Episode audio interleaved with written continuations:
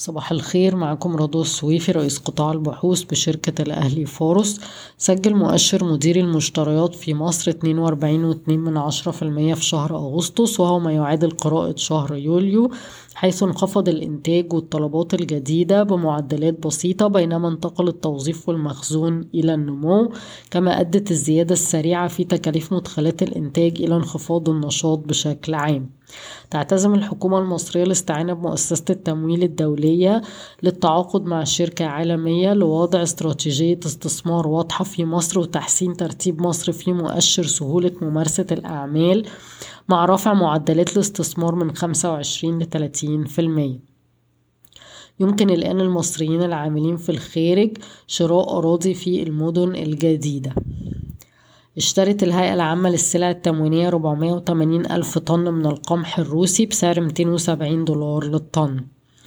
اتفقت إسرائيل واليونان وقبرص أمس على تشكيل شراكة ثلاثية أعمق في مجال الطاقة لتصدير الغاز الإسرائيلي إلى أوروبا وربط شبكات الطاقة الخاصة بيهم. وفكركم إن إسرائيل حاليا بتبيع حوالي أربعة وستة من عشرة مليار متر مكعب من الغاز الطبيعي لمصر اللي بتصدر بعد كده لأوروبا عبر منشآت الغاز الطبيعي المسال في مصر وبتستخدم الباقي في الاستهلاك المحلي. تقترب موسكو وأنقرة من الاتفاق على إنشاء مركز لتجارة الغاز في تركيا وهي خطوة هتوفر لروسيا وسيلة أخرى لتصدير الغاز وتعزيز مكانة تركيا كلاعب رئيسي في مجال الطاقة في المنطقة.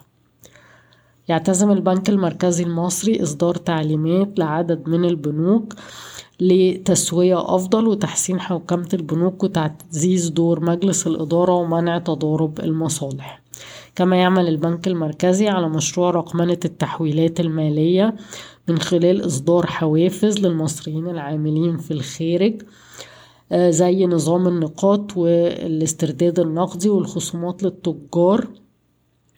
وتم الاتفاق مع بنوك والصرافة في الخليج لاستهداف وتثقيف العاملين في الخارج أو المحولين للأموال. بالنسبة لصفقة الحديد اللي بتحصل في السعودية ويعني تأثيرها على تقييم حديد عز إحنا شايفين إن الصفقة اللي تم الإعلان عنها معناها إن القيمة العادلة لكل طن حوالي 466 دولار أمريكي أو 14400 جنيه مصري. وبالتالي لو طبقنا ده على حديد عز وأخدنا عليه خصم خمسين في المية نتيجة لاختلاف الظروف الاقتصادية ما بين مصر والسعودية هنلاقي إن قيمة حديد عز حوالي تمانية وستين جنيه وتلاتة وستين قرش. تقوم وزارة الإسكان بإعداد قائمة بشركات البناء المحلية الموصي بها لتنفيذ مشروعات بنية تحتية في العراق. وطبعا بفكركم إن رأسكم للإنشاءات والسويدي مستفيدان رئيسيين في القصة دي. حصلت شركة المقاولات المصرية على موافقة مجلس الوزراء لتمديد فترة تنفيذ أي عقود لمدة ست شهور إضافية في ظل التحديات في السوق المحلي.